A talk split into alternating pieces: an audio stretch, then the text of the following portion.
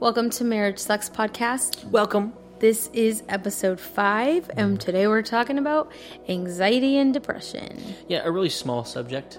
Anxiety dun, and depression. Dun, dun, Dun dun dun. Not light at all. Here we go.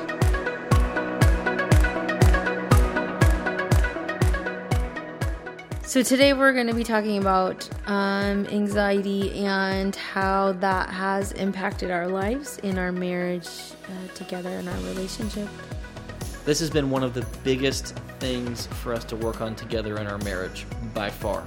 Uh, this is because the person experiencing the anxiety, the panic attack, the depression, it's life altering. I mean, it really can cause things to come to a standstill. Uh, and, but for the other person, the person who sees it and observes it, they're experiencing this in a different way, but just as deep emotionally.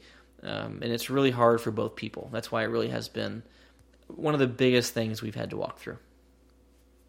So I think we should jump in. Let's jump into the deep end on anxiety and depression. Abby, take it away. Well, a little bit of my journey with anxiety. Um, the beginning of it, I first experienced anxiety and my first panic attack when I was a freshman in college. And I thought it was around school time, exams. I thought for sure that's, you know, I was overwhelmed with what was happening. But as the years went on, I continued to experience panic attacks and What did that look like? a lot of fear. Because I, I think it's hard if you don't know what that is. What does that look like? I think my I think my life I would lived my life in fear and I was afraid of driving. I had this idea that every time I'd get on the road, I was going to get into a car accident. Um, I was afraid to be alone. I would overanalyze situations and it would cause me to panic and my heart would race my body would get really warm i would break out in sweats and sometimes my body would go numb and started to experience these panic attacks on a whole new level and i began this is around the time I started to do more counseling and really learn more about anxiety. And sadly, depression has come hand in hand with that. And my depression actually comes out of experiencing anxiety, experiencing anxiety, and not feeling like I'm being understood or that other people can understand what I'm feeling and what I'm going through or what I experience mentally. And that tends to isolate. Well, it, it caused me to isolate myself, and that would eventually turn into being depressed and not leaving the house and not wanting to live just my day to day normal life.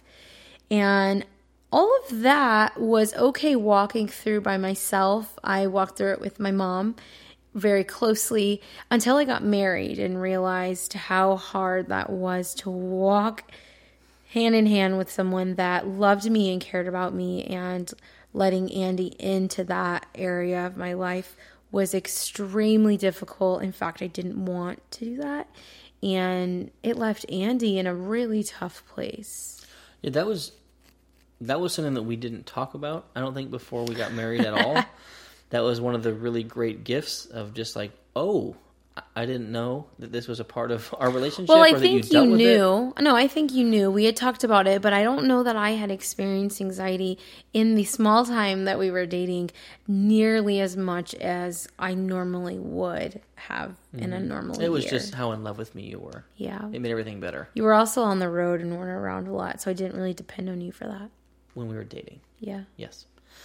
Yeah, I would say that I've learned uh, a number of things that we won't get into all of them, but I would say I really before Abby, I didn't know what a panic attack was. I didn't know what that looked like, and I think I learned from Abby both, you know, hearing her stories about before we were married and then also being married and seeing that first person that a panic attack is a real thing. And I probably earlier in life thought it was almost comical, like, okay, you're just having a hard time. Well, I think I I could agree with you. I'm going to have to stop you for a second because I meant to say at the very beginning of this when when I'm talking about anxiety and depression, I'm not talking about where I think 2018 a lot of people throw this word around of I'm feeling anxious or I'm going to have a panic attack where it's like are you really having a panic attack? Like, I think some people can experience it on a very extreme level, and some people would like to say, oh, I'm sad today, so I'm depressed, or I'm really stressed today, so I'm anxious. And I'm not saying what you're feeling is not valid, but I think the reason that to you it seemed comical was because I think sometimes it can be over overused. Mm-hmm. No, definitely. And then I had to realize from watching you and being close to you that a panic attack was like things that you talked about. It was your heart racing, and it's not just feeling a little bit uncomfortable, you've had too much caffeine, it's like, no, your heart's racing, or all those things that you mentioned that are real physical symptoms, not just things that you're feeling on the inside, but they look a certain way on the outside. And that was really hard to see and to figure out, you know, I know you're walking through this, and this is a serious thing.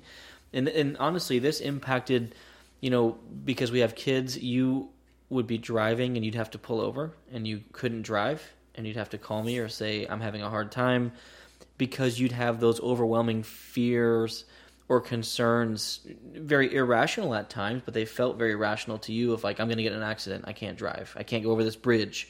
I mean it was I, I had a really newfound respect for what anxiety and depression looked like because it really did cause you to not be able to function in some everyday things. Yeah, sure. I I think we honestly hadn't hit the really the lowest part of my anxiety depression i think we experienced two years ago mm-hmm. and it was the i wasn't getting out of bed it really debilitated me and i know i said my the first half of me experiencing anxiety was when i was in college and at the time i chose counseling and and i did choose okay, I can walk through this with God. And the biggest thing was I I recognized I could read all the books, I could um, do all the counseling in the world, and lean in on my mom and, and on people that I trusted with this. But ultimately, God was the only person that I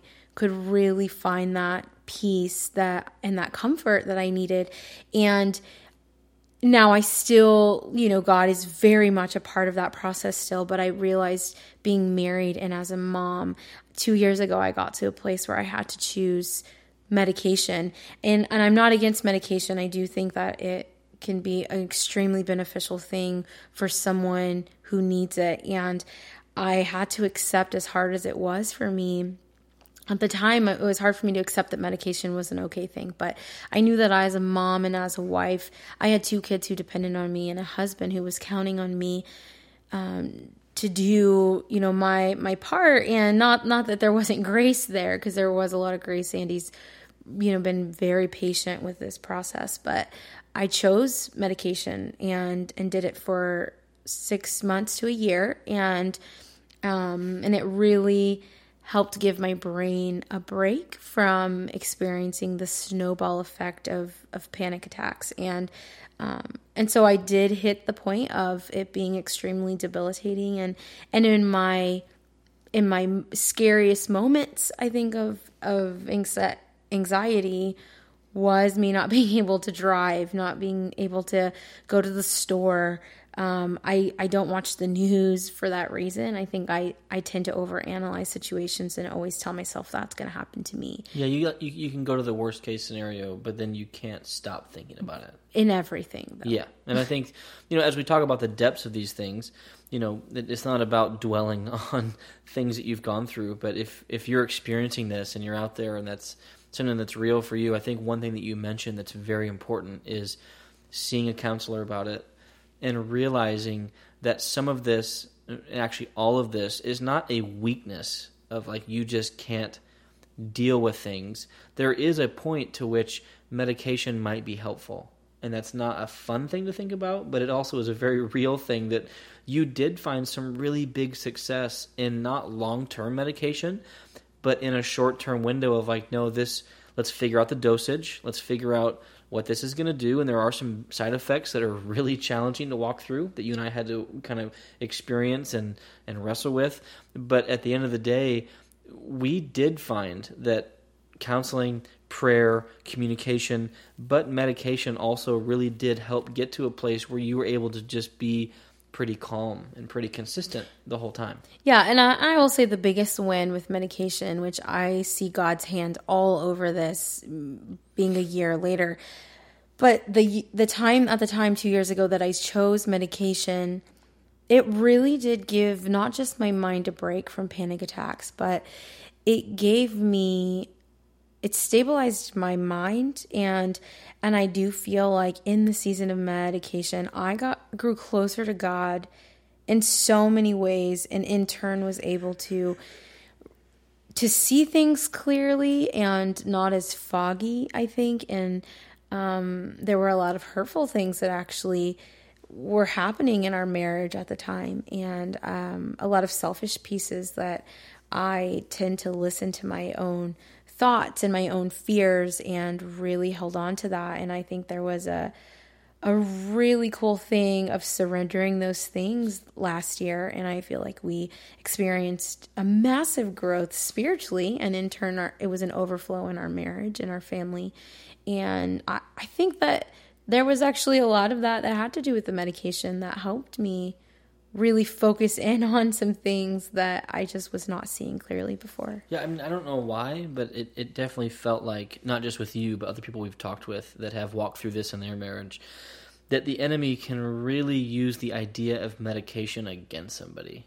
And it makes you, it can make you feel like you're not strong enough. And it turns into this, I, know, I don't want to use that at all because I want to be able to do this on my own. And although I want you to as well, it might be the thing that God is saying this will help you. And you have to see it as that. I'm not saying run to medicine. I don't want you to over medicate yourself with anything, but I do think that um, that should be an option that you and the person you're married to can talk about, and the other person should be able to bring it up and not be in trouble for saying, "Should we consider this?" Because it really could help.